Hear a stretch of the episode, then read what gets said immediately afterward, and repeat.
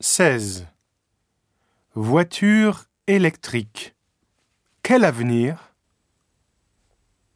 Avec la hausse du pétrole et la prise de conscience écologique, la demande pour la voiture électrique aurait dû augmenter.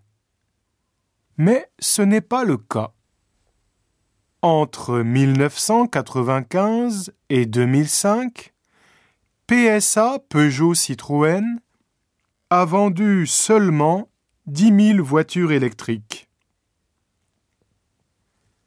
Renault n'a pas fait mieux avec seulement 500 Kangoo électrodes vendus de 2003 à 2005. Au Japon, c'est la même chose. En juin 2009, Mitsubishi a lancé la fabrication en série de son modèle IMIEV, mais ne prévoit que 2000 unités en 2009 et 5000 en 2010, ce qui est très en deçà du seuil de rentabilité situé à 30 000. Alors, pourquoi les voitures électriques se vendent-elles si mal? Sans doute, d'abord, à cause de leur prix, le double ou même le triple que pour une voiture à essence. Puis, à cause de leur autonomie trop faible. La Leaf, comme la IMIEV, ne peut rouler que 160 km soit trois fois moins qu'une voiture classique. Enfin, le troisième problème à résoudre est celui de la mise en place d'un réseau de stations de rechargement.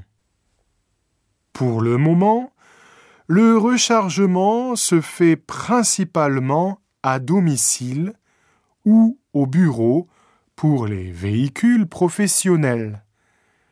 Et au Japon, où l'électricité étant 100 volts, faire le plein prend plus de 10 heures.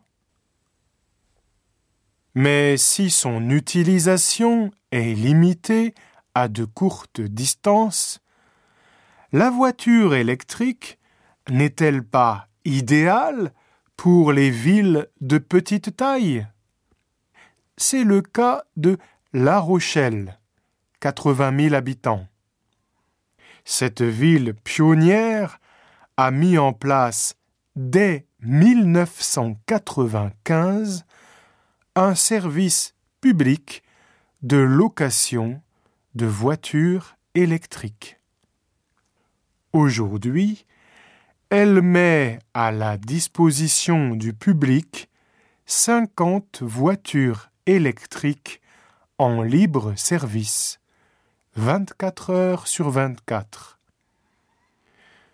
Il suffit de s'abonner pour un tarif mensuel de 5,50 euros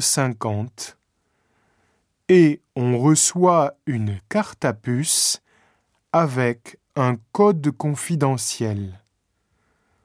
On peut alors emprunter une voiture dans l'une des sept stations réparties dans la ville et la rendre dans n'importe laquelle de ces stations. La facture est calculée en fonction du temps d'utilisation et du kilométrage.